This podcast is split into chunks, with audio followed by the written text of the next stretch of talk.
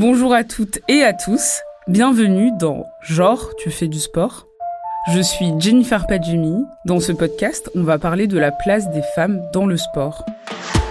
J'ai eu l'honneur d'interviewer des personnes formidables lors des événements Adidas Sisters, athlètes de haut niveau, journalistes, sociologues, médecins, influenceuses, présidentes d'associations et plus encore. De la santé mentale à la mode du sportswear, en passant par le sexisme dans l'espace public ou l'envie de plus de diversité sur le terrain, tout ou presque a été abordé, sans langue de bois, de manière honnête mais pas défaitiste. Et oui, les femmes et le sport, c'est une histoire compliquée, avec des hauts et des bas. Toutes les personnes que vous entendrez sont les actrices qui œuvrent pour que les choses bougent dans le bon sens. Pour ce premier épisode, je reçois Ysaora Thibus, vice-championne olympique d'escrime, Assia Hamdi, journaliste sportive, et Inès Pollet, médecin du sport pour l'équipe féminine de natation synchronisée. On parle de l'importance de médiatiser le sujet de la santé mentale dans le milieu du sport, de la responsabilité des médias, mais aussi de l'impact positif d'une pratique sportive sur le mental.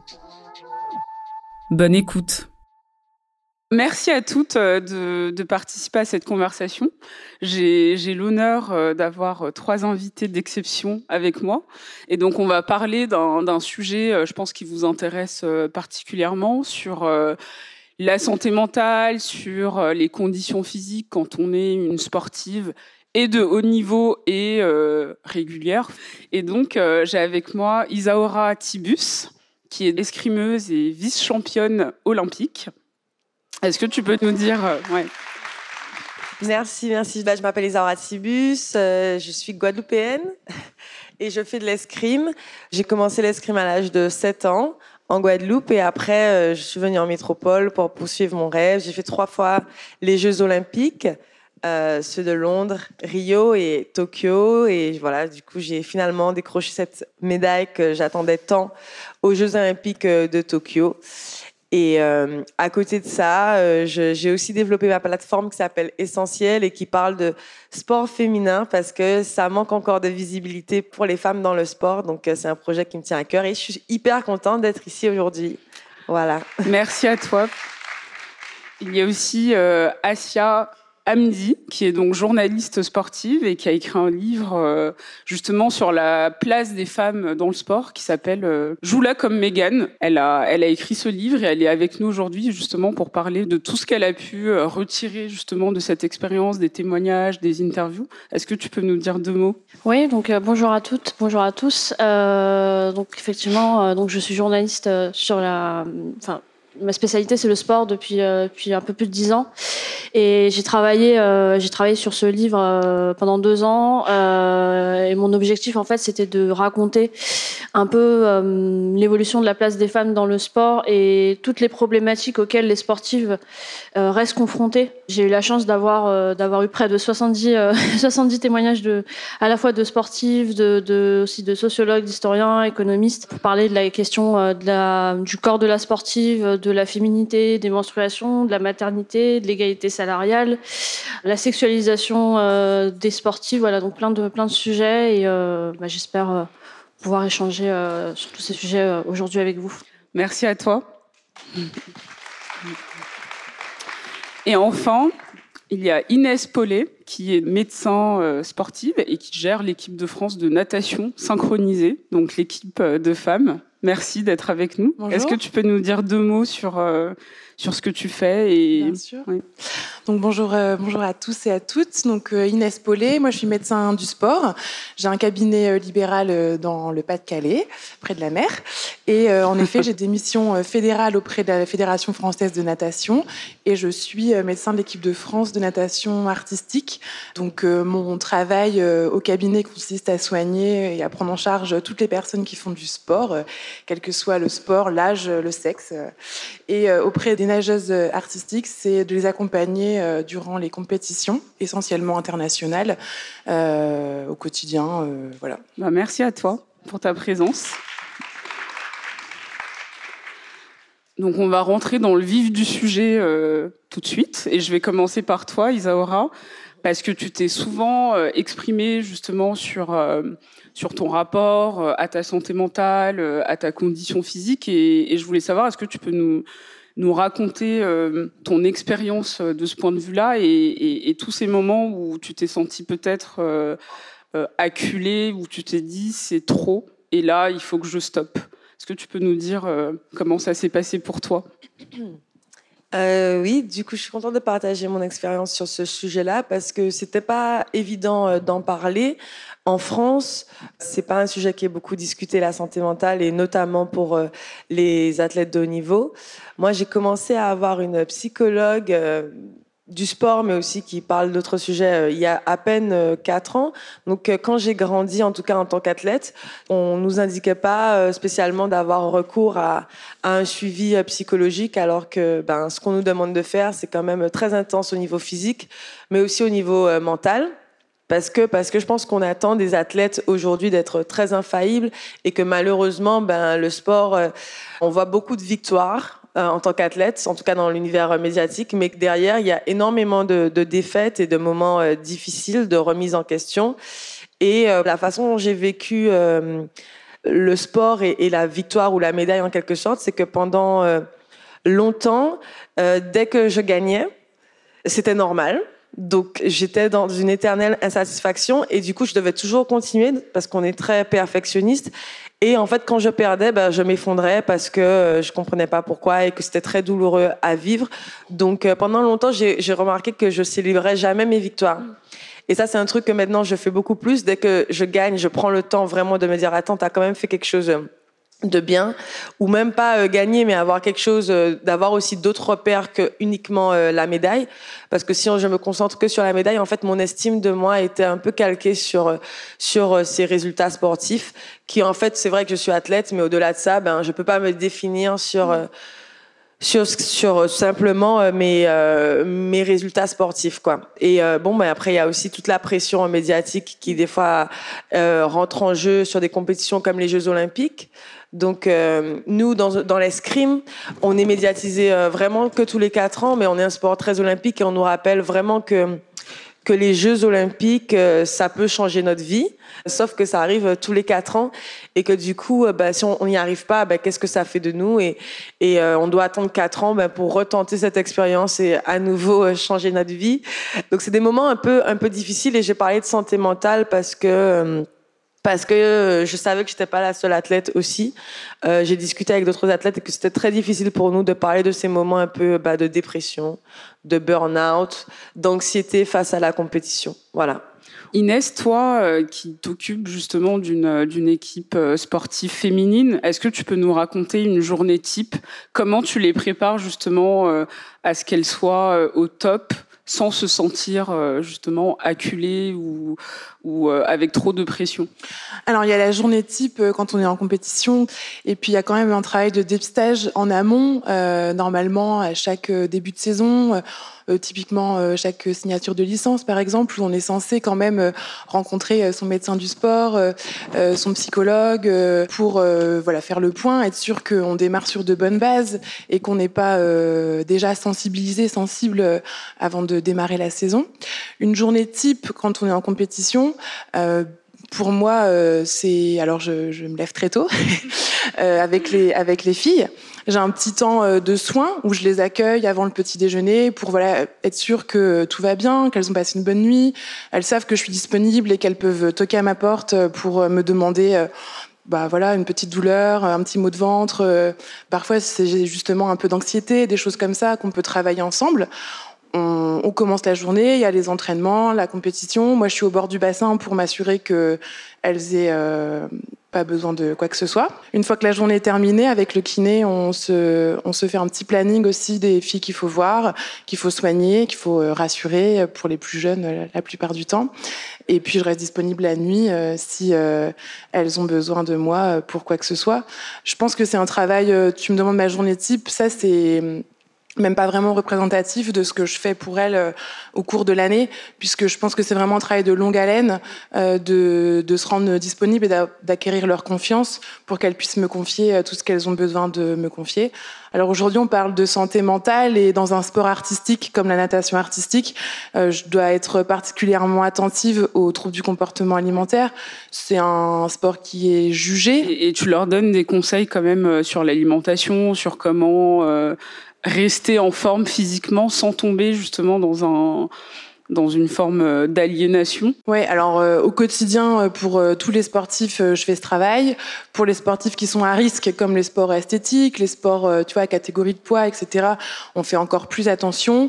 J'essaie de garder un œil sur les menus. Par exemple, en compétition, à l'hôtel qui nous reçoit, je regarde que ce qu'ils nous proposent est adapté à notre sport. Et puis, je jette vraiment un œil furtif sur tous les plateaux pour voir si ils sont bien entamés. Puis si je vois qu'il y a quelque chose qui ne va pas, je vais essayer de discuter. C'est très difficile de dépister ça, c'est très difficile d'amorcer la discussion autour de ça, mais ça fait partie quand même des troubles mentaux liés au sport. Donc, puis après, il y a tout le reste, le bien-être, la pression, le sommeil, voilà. Et tout ça, c'est, des fois, c'est dans le bus. Quand on prend le bus pour y aller, on s'assoit à côté d'une athlète et puis on en discute. Ça va, tu n'as pas l'air d'avoir très bien dormi. Puis des fois, on arrive à trouver des petites choses. Et donc, Assia, dans ton livre, tu as recueilli plus de 70 témoignages. J'avais envie de savoir, qu'est-ce que tu retires justement de toute cette enquête? Est-ce que tu peux nous donner une forme de conclusion ou de bilan sur la place des femmes dans le sport aujourd'hui? Je vais commencer par le positif. Pendant longtemps, malheureusement, on considérait que la sportive, on la mettait peut-être un peu... à côté, dans le sens où le sport s'est longtemps développé comme un domaine masculin, voilà, faut dire ce qu'il est, au niveau politique, au niveau économique, au niveau même de la façon dont les équipes étaient encadrées, des moyens, etc. Et du coup, il y a encore, je pense, un besoin des sportifs de parler. Donc, j'ai senti une volonté de s'exprimer sur ces sujets à chaque fois que je donnais la possibilité. D'ailleurs, j'ai interrogé Ysaora dans le cadre de ce livre. Elle était toujours partante. Je pense qu'on a évolué. Ça, je peux pas dire le contraire, parce que clairement, quand on regarde la façon dont le sport au féminin était pris en compte dans les années 20, 30, il y a un siècle, en fait, le mouvement sportif essayait en quelque sorte d'asphyxier la pratique féminine. On considérait qu'une femme n'avait pas à faire du sport, parce que les seules raisons qui pouvaient justifier qu'une femme fasse du sport, c'était pour pouvoir enfanter, pour pouvoir perpétuer la tradition familiale. Aujourd'hui, un siècle plus tard, on voit ça comme un moyen d'épanouissement, qu'une sportive a le droit, le même autant qu'un homme, en tout cas, enfin je parle en tout cas pour dans l'Occident, voilà, donc il y a encore des choses à faire évoluer peut-être dans d'autres parties du monde, mais ça c'est plutôt positif. Il y a même on va vers la parité, là on va avoir les JO dans 2 ans, on va arriver pour la première fois à 50% de femmes parmi les athlètes, alors qu'en 1900 on est pour la première participation féminine, on était à 2%. On a plus de professionnalisation, on commence à prendre conscience aussi qu'il faut prendre en compte les spécificités du corps dans l'entraînement, oui. Les questions comme la menstruation, comme la maternité. Oui. Il y a 3 décennies, quand on tombait enceinte, on arrêtait sa carrière. Aujourd'hui, il y a des choses qui se mettent en place, aussi parce qu'il y a des modèles qui ont montré que c'était possible. Mais, c'est toujours un peu lent. C'est que se dire que ça a pris un siècle, ça montre que... Ouais, ça prend toujours ça trop de temps. Donc s'il faut prendre encore un siècle pour que ça bouge encore, il faut pas lâcher en fait. C'est que je pense que le fait que les sportives prennent la parole, utilisent aussi beaucoup les réseaux sociaux pour s'exprimer, plus attendre que les médias leur donnent la parole, mais la prennent, s'expriment en faisant des posts, des vidéos, en répondant, en créant des interactions. Ça c'est positif parce que ça permet de donner plus de visibilité à la parole des sportifs, mais il faut que derrière tout le monde sportif suive en mettant des moyens, pas juste dire ah, c'est super, on va avoir les Jeux dans 2 ans, on va avoir de la parité, ça montre qu'on a avancé. Non, c'est toujours c'est une bataille constante. Il faut plus de moyens, il faut des encadrements qui soient plus formés à ces questions. Il y a quelques jours, par exemple, il y a un guide qui a été mis en place sur la question de la maternité à destination des sportifs de haut niveau. C'est bien, mais maintenant, voilà, il faut encore pousser, il faut écouter les sportives. Il faut écouter ce qu'elles ont à dire et pas uniquement, en fait, quand il y a des JO tous les 4 ans. parce qu'elles ont beaucoup de choses à dire sur la place des femmes dans notre société aussi, hein, parce que le sport est le reflet de ce qui se passe dans notre société. Donc il faut du soutien, il faut que ça continue. Et je pense que ces dernières semaines, ces derniers mois, vous avez sans doute entendu parler de Serena Williams, de Naomi Osaka, de Simone Biles, qui ont beaucoup parlé justement de leur place dans le sport, de la manière dont elles ne se sentaient pas toujours respectées, de la manière dont parfois elles se sentaient fatiguées et submergées en fait par beaucoup de pression. C'est vrai que la santé mentale aujourd'hui est devenue au centre des conversations en France. Malheureusement, on a moins de personnalités publiques, de sportifs de haut niveau qui en parlent, mais Ysaora fait partie des personnes qui changent les choses. Et lors des JO de Tokyo, tu avais dit que ça avait été douloureux, pas à cause seulement de la défaite, mais aussi d'une remise en question globale sur tes capacités et ton futur. Et je suis tombée sur une interview sur France Info où tu disais, je cite, « Je ne voulais plus entendre parler d'escrime. J'ai repoussé plusieurs fois la reprise de l'entraînement. J'ai pris 4 mois pour retrouver l'envie. Je me suis écoutée. J'ai pris soin de ma santé mentale et j'assume cette période de fragilité. » Est-ce que tu penses que c'est important de parler de santé mentale ? Pourquoi ? Et surtout en tant que femme guadeloupéenne, par rapport à tout ce que tu représentes, en quoi c'est extrêmement important de le dire aussi publiquement ? Oui, déjà pour revenir sur les Jeux, pour remettre le contexte, ma préparation pour les Jeux Olympiques était très compliquée parce que... on parle très peu de ce moment-là, mais pendant le Covid, les Jeux Olympiques ont été repoussés d'1 an. Moi, à cette époque-là, j'étais vraiment bien. J'avais gagné plusieurs Coupes du Monde et j'étais 2e mondiale. Mais au moment où il y a eu la pandémie, il s'est passé beaucoup de choses parce que je vivais aux États-Unis. Tout mon système a été remis en question. J'ai eu des blessures. Ça a été très difficile pour moi de continuer 1 an de plus. Et quand je suis arrivée aux Jeux Olympiques, j'étais mentalement épuisée.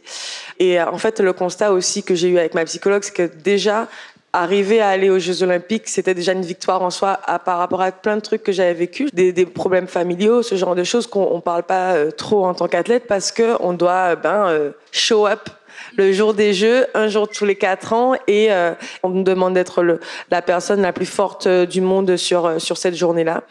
Et je n'ai pas réussi. J'ai eu une médaille par équipe, mais pas en individuel. Je suis arrivée 2e mondiale et j'ai craqué. J'ai pas fait ce que j'étais supposée faire. Et c'est très difficile parce que c'est une grosse remise en question. On se demande si on a fait tous ces sacrifices pour une raison, si ça va payer. Et surtout, en fait, pourquoi ça m'a pris du temps pour revenir à l'entraînement, c'est parce que j'avais plus envie de souffrir, j'avais plus envie de me faire mal, je savais pas si j'étais capable de revenir et de me réentraîner. Et je pense que dans le sport de haut niveau, mais dans plein d'autres domaines, il y a des moments où on peut plus. Et c'est pour ça que j'ai parlé de santé mentale, parce que je pense que ça touche tout le monde à certains moments. Et aussi ce qu'elle a fait, Simone Biles, de dire non, c'est très important parce que des fois on culpabilise de dire non, je peux plus. Non, là, j'ai besoin d'une pause. Et en fait, c'est complètement normal de juste dire, là, j'ai besoin de me reposer, j'ai besoin de m'écouter et de pas culpabiliser de plus en pouvoir. Donc ça, c'était quelque chose qui m'a pris du temps et que j'avais besoin d'avoir cette expérience. Et aussi de le communiquer parce que je sais que d'autres athlètes traversaient ces moments tout aussi difficiles et ne pouvaient pas en parler. Comment faire justement pour que ça évolue, que ça change et que... Quand tu te retrouves à un moment où t'en peux plus et que tu dis stop, que ce soit pas mal perçu, que ce soit pas vu comme un énième caprice, mais qu'on comprenne en fait ta position. Comment faire pour que ça change concrètement ? Je sais pas exactement. Enfin, je pense qu'il y a des mécanismes à mettre en place. Peut-être que le côté médical va pouvoir mieux en parler. Moi, je suis suivie. Je sais que juste avant les Jeux aussi, j'ai fait une crise d'angoisse, quelque chose que j'avais jamais fait avant. C'est encore difficile pour les préparateurs mentaux, pour les psychologues d'être sur le site olympique. Ça, c'est quelque chose qui a évolué, mais qui encore est pas très bien pris en compte. Déjà, dans la préparation à la performance, la place du psychologue est pas très intégrée. C'est comme un peu si on a besoin d'un gourou, de quelque chose comme ça, alors que pas du tout.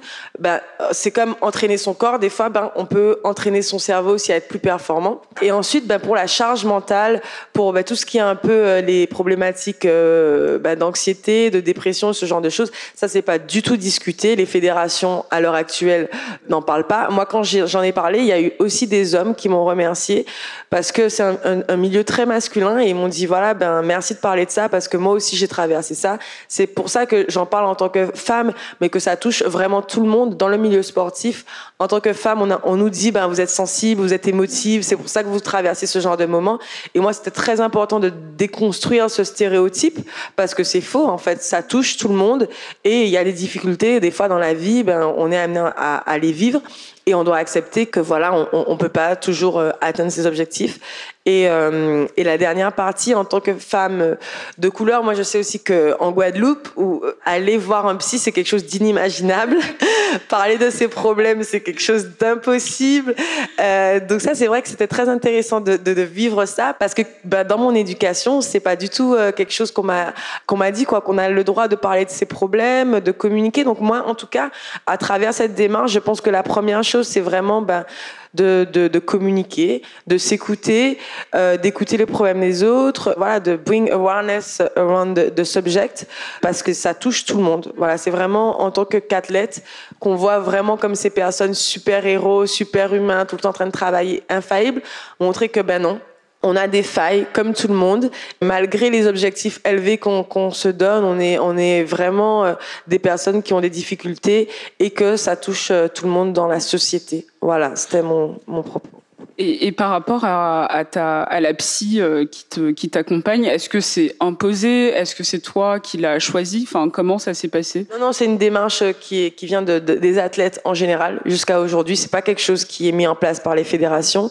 D'ailleurs, après les Jeux Olympiques, c'était plus du tout pris en charge parce que c'était dans la mission olympique. Et du coup, ça revenait à la charge des athlètes. Alors que après les Jeux, c'est un moment quand même hyper sensible pour beaucoup d'athlètes, la période post-olympique. Soit on n'a pas eu de médaille et on vit un échec qui est quand même très très dur, soit on a une médaille et c'est aussi un moment très compliqué parce que y a l'effervescence des médias, il y a une fatigue émotionnelle, il y a plein de choses qui changent et on est quand même dans un univers ou dans une période qui est déstabilisante. Donc c'est pas le moment de se dire vous avez fait les Jeux, vous êtes plus accompagné, vous êtes plus suivi et tout. Donc ça, c'est quelque chose qu'en tout cas j'essaie de changer, que les fédérations prennent en compte cette période post-olympique et notamment continuer à prendre en charge le suivi psychologique des athlètes. Moi, je suis médecin fédéral à la natation. Donc, au-delà de mes fonctions près des athlètes, je travaille aussi tout ce qui est administratif. Tu vois, aujourd'hui, en France, on a décidé qu'il n'y aurait plus de certificat médical obligatoire pour la pratique du sport. Mmh. Bon, il y a des côtés positifs, des côtés négatifs. Le fait de plus voir régulièrement les athlètes de manière obligatoire, ça nous demande d'être encore plus attentifs. Mais moi, par exemple, tu vois, la natation, j'ai demandé qu'on voit les athlètes à chaque première licence et à chaque année où il y a des compétitions. J'ai demandé qu'on puisse perpétuer ces questionnaires. Bon, c'est qu'un questionnaire, on n'a pas trop le temps dans notre cabinet d'aller plus loin, mais je trouve quand même qu'en gardant régulièrement ce questionnaire, si tu vois l'athlète tiquer, te répondre avec un peu d'hésitation, tu peux te rendre compte qu'il faut aller plus loin. Et moi, ça m'arrive de dire, je te signe pas ton certificat maintenant, il faut que tu ailles plus loin avec ton psychologue et tu reviens me voir et après on signera. Donc en effet, je pense que tu as raison, les fédérations elles doivent travailler dessus. Après, ça dépend tellement de chaque discipline sportive. Il y a des disciplines où vous êtes sollicité plus sur une période, plus sur toute l'année. Voilà, le travail psychologique est différent. Je suis complètement d'accord avec toi que les fédérations doivent travailler dessus. Les médecins du sport aussi, quand même, doivent garder un œil. La pandémie, ça nous a tous mis à mal. Moi, je reçois des patients avec des masques et des fois, c'est difficile de se dire il n'a pas le sourire. Voilà. Mais dans des petites choses, on arrive à se rendre compte quand même qu'il y a peut-être quelque chose à déceler. Non, mais par exemple, la blessure, quand un athlète est blessé, avant, il n'était pas nécessairement suivi psychologiquement. Maintenant, il y a, surtout sur les grosses blessures, ils sont amenés à avoir des choses dans le traumatisme, parce que quand on a des blessures qui sont faites à l'entraînement, et on a très peur de se refaire les mêmes blessures, comme avoir des opérations comme le genou, le ménisque et tout, ce genre de choses. Et je pense que peut y avoir des outils où, à un moment donné, quand une personne a une période difficile, perd à plusieurs reprises, ou bien quand même des événements très majeurs, comme les championnats du monde qui sont une fois dans l'année, ou les Jeux olympiques, avoir un suivi dans ces moments délicats. Les fédérations doivent prendre à bras le corps ce sujet. Mais oui, c'est extrêmement intéressant ce que tu dis, puisque la place du médecin pour justement déceler les petites failles, ces petites choses en fait qu'on ne voit pas au premier abord est hyper importante. Mais c'est vrai que Assia, les médias jouent un rôle aussi majeur dans tout ça, parce qu'il y a la réception à chaque compétition, lors des Jeux, il y a quand même cette pression qui est faite autour des athlètes. Comment toi tu vois ça? Comment tu perçois aussi cette pression autour du corps, autour d'un certain besoin de féminité, le fait parfois on entend des choses horribles sur la manière dont les athlètes sont habillés, pourquoi elle a choisi cette tenue. Enfin, comment justement les médias ont aussi leur rôle à jouer sur la réception médiatique qui peut être parfois très très forte et avec beaucoup d'injonctions pour les athlètes féminines. Je pense que pendant longtemps, c'est des sujets, comme on ne parlait pas de sport au féminin, on parlait moins de ces questions-là. Mais c'est vrai qu'il y a encore quelques années, le monde médiatique, mais je parle de façon générale, la façon dont le sport était marketé, on avait tendance à utiliser le corps de la sportive comme un moyen de médiatiser, parce qu'on était dans une phase, par exemple dans les années 2000, où les sportives avaient besoin de médiatisation, parce qu'on n'avait pas il n'y avait pas d'événements, il n'y avait pas de diffusion télé, etc.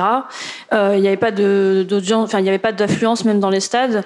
Les événements commençaient à se développer, parce que jusqu'au début des années 2000, on n'avait pas beaucoup de gros événements féminins, en tout cas en France. Moi, j'ai constaté qu'il y avait une amélioration, parce qu'à cette époque-là, on avait tendance, par exemple, à utiliser le corps de la sportive comme un outil marketing. Et ce qui a eu tendance peut-être à mettre une pression sur le corps de la sportive par rapport à l'esthétique, à la façon dont la sportive était présentée. Je peux donner quelques exemples. C'est que dans le bouquin, je parle de l'Open LFB, qui était une compétition de basket. Et en fait, on voit très bien l'évolution sur les affiches de l'Open LFB. On mettait une mannequin, c'était même pas on savait même pas si c'était une sportive. On voyait pas son corps, mais elle était en robe et en escarpin, et puis on lui mettait un ballon de basket à côté. Voilà, donc venez voir du basket au féminin. Donc après, petit à petit, on a évolué. Alors on n'avait pas de nom, hein, donc on savait pas qui c'était. On savait juste que c'était des femmes qui faisaient du sport et il fallait montrer qu'elles restaient féminines. Voilà. Et puis les sportives elles-mêmes, quand on les écoutait à l'époque, elles avaient cette pression de dire, enfin dans les interviews, on les entendait dire oui, je fais du sport, mais je reste féminine. Oui. Mais attention, hein, je mets des robes, je me maquille, etc. Et j'ai l'impression que ça a un peu évolué, parce que quand on regarde les affiches de cet événement qui n'existe plus aujourd'hui, au bout de quelques années, on a eu une évolution, c'est qu'on voit aujourd'hui, on voit leur visage, on voit leur nom, ce qui est une progression quand même, et puis surtout on voit leurs muscles. Et ça, c'est très intéressant, parce que pendant longtemps, on ne voyait pas le corps des sportives, on le féminisait, on ne montrait pas la force de la sportive, le muscle, c'est justement ce qu'on a essayé de cacher pendant longtemps, parce qu'on pendant longtemps le sport, le mouvement sportif avait peur en fait que les femmes deviennent comme les hommes. Donc on ne voulait pas qu'elles pratiquent des sports, par exemple l'athlétisme. Bah voilà, pendant longtemps elles pouvaient pas faire de l'athlétisme parce que faire 2 tours de stade, on les voyait s'essouffler, on considérait que c'était pas beau à voir. Puis il y avait même des idées reçues sur le fait que quand on allait courir, on allait avoir des poils qui allaient pousser sur le corps. Ça, c'est des choses que des sportives ont entendues, hein. Qu'on allait avoir des descentes d'organes, qu'on allait devenir stérile, qu'on allait... Et du coup, effectivement, il y a une évolution, aussi avec des exemples comme Serena Williams, qui a été très, très importante sur ce sujet-là, parce que le corps de Serena Williams représente tous ceux que en fait, le monde sportif, le tennis par exemple, ne considère pas comme un corps esthétiquement conforme au canon, parce qu'elle n'a pas une silhouette, elle est forte, et puis elle est noire en plus, il faut dire ce qu'elle est, elle est dans un sport élitiste, donc voilà. Oui, c'est surtout ça, mais justement par rapport à Serena Williams, où la presse n'y est pas allée de main morte, oui. On voit qu'il y a un impact fort des médias, de la réception, de la manière dont ils commentent en fait, sans vergogne, le corps des femmes, et souvent des femmes noires. Et toi, dans tes témoignages, est-ce que tu as senti quand même que ça avait un impact, notamment les réseaux sociaux, cette pression en fait médiatique qui peut vraiment jouer sur la santé mentale et sur comment d'un coup on on ressent de la pression et de l'entraîneur, et du public, et des réseaux sociaux, et des médias. Et Naomi Osaka, on a beaucoup parlé que voilà, se retrouver avec des milliers d'abonnés qui vont commenter une victoire, une défaite, comment elle est habillée, comment. C'est encore arrivé cette nuit. Oui, je pense que c'est quelque chose qui est un peu peut-être encore inconscient, dans le sens où on sent qu'il y a quelque chose qui, au fond, qui pose problème. Il y a des difficultés pour les sportives, je pense, de parler de ces sujets-là. C'est difficile, en fait, de se montrer vulnérable. Quand on voit une Serena Williams, une Simone Biles, une Naomi Osaka parler de santé mentale, s'exposer comme ça, vu de France, peut-être, je pose aux États-Unis, on a un regard un peu fasciné, un peu admiratif, etc. En France, je pense que les sportifs sont encore... toujours dans cette pression de se montrer sous leur meilleur joueur.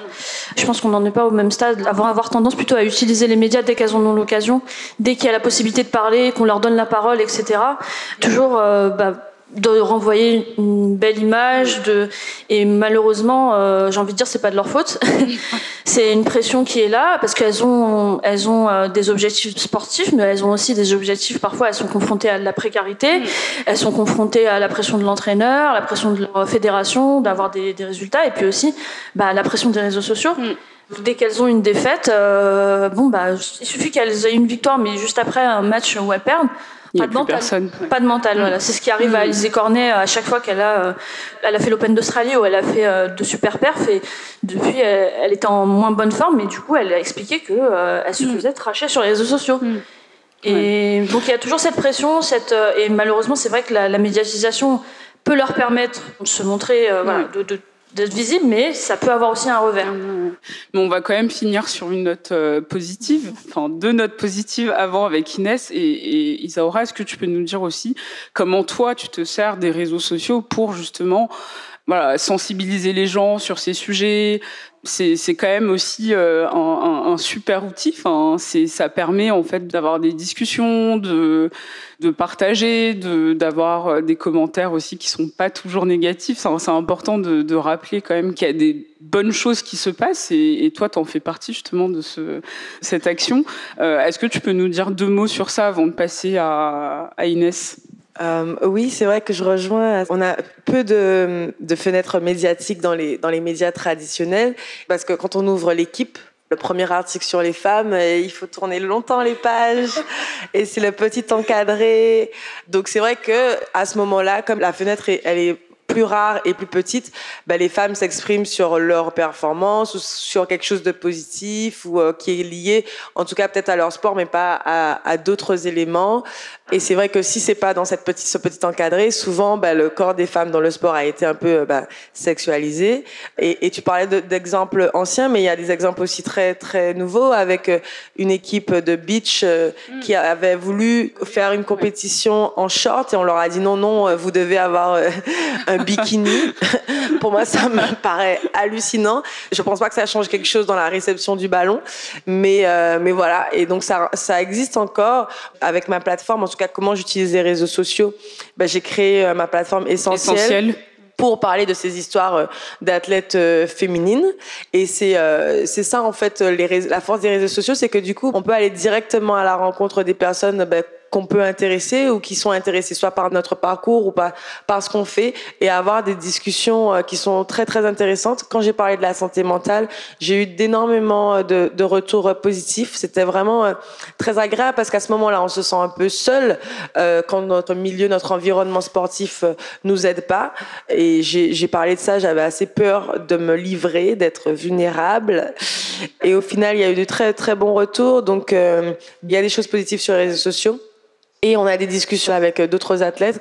Joanne Deffé, qui aussi parlait de son expérience, parce que elle était sponsorisée très jeune, et à un moment donné, quand elle est devenue forte, ils ont arrêté son contrat parce qu'elle rentrait pas dans les standards de beauté qu'ils recherchaient à ce moment-là pour les filles qui s'y étaient censées surfer. Et parce qu'elle était trop musclée, tout ça. Et ça touche énormément de personnes. Et à ce moment-là, elle a 17 ans, et quand même, ça perturbe un peu d'une adolescente qui, du coup, est pas suivie, alors qu'elle a des résultats sportifs, mais ne correspond pas aux standards de beauté. C'est assez dur. Et du coup, voilà, moi, comment je fais, c'est à travers ces discussions-là. J'essaye de mettre en avant toutes ces histoires-là. Et la dernière fois, je discutais avec Alison Félix sur la maternité. Et on voit qu'il y a plein de choses qui évoluent. Donc, je pense que vraiment, parler de sujets comme ça, c'est important. Sandrine Gruda, la santé mentale, voilà. Mais justement, Inès, toi, tu trouves qu'il y a des choses positives à mettre en avant et que la santé mentale, c'est pas toujours se sentir mal, être en dépression. Le sport, en fait, aide aussi à maintenir en fait un équilibre de santé mentale, à vivre les choses de manière plus bienveillante. Et tu parles beaucoup de la question des règles, de la question de la grossesse. Est-ce que tu peux nous dire justement comment toi, tu vois le sport comme quelque chose de bénéfique pour la santé mentale ? Alors, depuis le début du talk, on parle de ce que le sport peut faire de mal à la santé mentale, notamment des sportifs de haut niveau. Dans la population plus générale, en réalité, le sport, c'est toujours bénéfique à la santé physique. Ça, on le sait maintenant tous, toutes. Et à la santé mentale, bien sûr. Donc, je vais pas faire un cours de médecine, mais quand tu pratiques l'activité sportive, tu dégages des hormones, notamment des endorphines, des dopamines, qui sont des hormones du bien-être. Et au même titre que tu vas muscler tes quadriceps ou tes abdos quand tu vas pratiquer, au même titre que tu vas bien les oxygéner et qui vont devenir toniques et performants, tu vas oxygéner et muscler ton cerveau en faisant du sport et en sécrétant ces bonnes hormones, lui permettant à ton cerveau de chasser les idées noires de manière plus rapide, de garder un bon fonctionnement cognitif et donc à long terme de ne pas avoir d'Alzheimer, pour parler simplement. Plus tu vas pratiquer du sport, plus tu vas être capable de sécréter ces bonnes hormones, plus tu vas être capable de chasser l'angoisse, le stress au quotidien, la dépression ou d'autres maladies mentales. Aujourd'hui, dans les cliniques psychiatriques, le sport fait partie du traitement. Plus spécifiquement, pour parler de règles ou de syndromes prémenstruels, parce que oui, on n'est pas performante de manière lisse toute l'année en raison des périodes hormonales que les femmes subissent. Pour les filles qui ont des syndromes prémenstruels très violents, avec des douleurs, avec vraiment des périodes de down où t'as pas le moral et tout, rester dans son canapé avec une bouillotte, c'est pas la meilleure idée en fait. Essayer de sortir, prendre l'air, faire une activité physique, pas sportive. Pendant ces moments-là, on va pas chercher à être performant, on va chercher à bouger, simplement faire quelque chose qui nous fait du bien.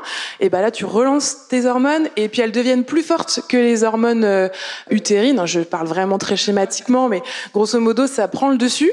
Et en fait, de cycle en cycle, ça te permet de dépasser les douleurs et de dépasser les mauvaises idées. Voilà. Mais je pense que c'est important que tu précises que c'est pas forcément la performance. Parce qu'on oublie en fait que le sport, c'est pas toujours avant tout, la performance, c'est aussi le plaisir, c'est une activité en fait physique qui permet de se maintenir moralement, physiquement, mais on n'est pas obligé de toujours aller très loin et chercher à se dépasser. Au contraire, la performance, c'est si ça nous fait plaisir, la compétition, si on a envie de se mettre en compétition avec soi-même déjà pour dire on va finir le semi-marathon, je vais le faire, voilà. Le sport avant tout, c'est du bien-être et puis la plupart du temps, ça sert à rien d'avoir une montre en fait. On part, on fait ce qu'on a envie, on revient et là tout le bénéfice est trouvé. Donc là, on parle de santé mentale, on parle de femmes. La grossesse, c'est une période aussi qui dure longtemps. Pendant 9 mois, on a cru qu'on ne devait pas faire de sport. Pourquoi se priver aussi longtemps de faire du sport alors que ce n'est que des bénéfices pour la maman, pour le futur bébé, pour l'accouchement. Il y a des précautions à prendre. On ne peut pas faire tous les sports quand on est enceinte. Tu vas éviter les sports à risque de chute, tu vas éviter les sports de combat, tu vas éviter d'aller en altitude, mais tu peux continuer à faire des sports doux du premier au dernier jour de la grossesse, de la natation, de la marche, du yoga, de la gym. Tout ça, ça va permettre de diminuer les douleurs, de dormir mieux, de subir la plus grosse expérience sportive de ta vie, c'est-à-dire l'accouchement. Et donc, tu vas arriver là-bas en meilleure forme, déjà mentale et aussi physique. Donc, c'est hyper important pour moi de répéter que le sport, c'est bénéfique physiquement parce qu'on sait que ça limite les problèmes cardiovasculaires, ça limite les cancers, ça limite toutes ces choses-là. Tout le monde le sait, mais c'est aussi hyper important pour le mental. Et ça, tout au long de l'année, tout au long de la vie, en fait. Voilà.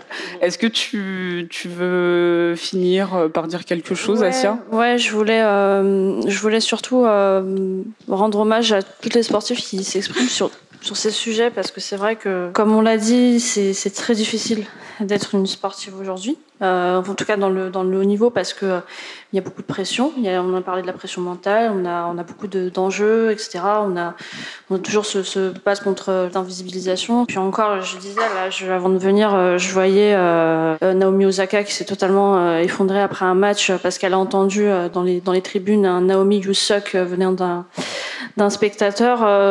Donc ça montre que c'est une lutte permanente. Il y a beaucoup de pression et je trouve que c'est d'autant plus fort. Tu parlais effectivement des joueuses de beach handball qui se sont exprimées parce qu'elles voulaient pas porter de bikini.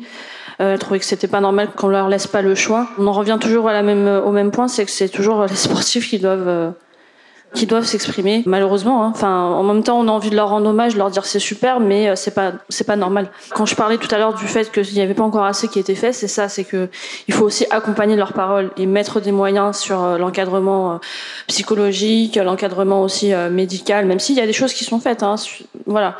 Mais quand je discute avec la gynécologue de l'INSEP et qu'elle m'explique effectivement que sa porte est ouverte et que à côté notre athlète me dit oui mais moi je suis pas au courant.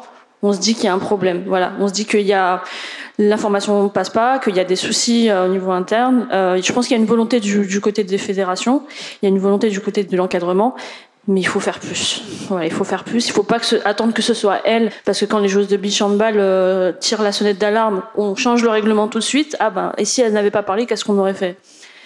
Voilà, donc c'est toujours la responsabilité des politiques, du monde du sport, de les accompagner, parce que c'est aussi, c'est pour l'avenir, montrer aux petites filles et aux petits garçons que les sportives ont leur place et que, en fait, on peut être une femme et faire du sport et que ça ne pose pas de problème, simplement. Je pense que c'est un merveilleux mot de la fin de dire il faut faire plus, mais des choses se font grâce à vous trois. Et merci pour cette conversation. Merci de nous avoir partagé vos expériences, vos expertises. Ben, merci à vous d'avoir assisté à cette conversation. Merci à tous. Merci. Merci.